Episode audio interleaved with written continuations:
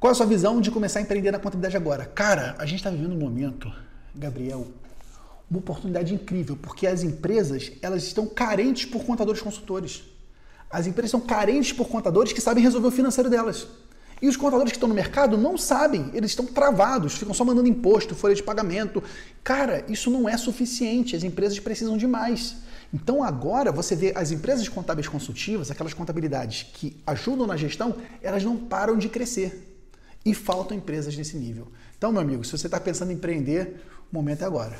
Agora que a crise Antigamente a gente tinha incertezas sobre a crise. O que, que vai acontecer? Agora a gente tem certezas. A vacina está vindo, é só questão de tempo, as empresas vão recomeçar a retomar, a gestão financeira virou prioridade, os empresários não aguentam mais contadores tradicionais.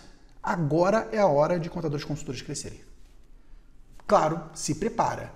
Inclusive eu vejo muita gente errando. Ah, não, Pedro, eu vou montar meu negócio de contabilidade, vou pegar um escritório bonito, que tem lá minha logo marca aqui, computador. Cara, nada disso é importante.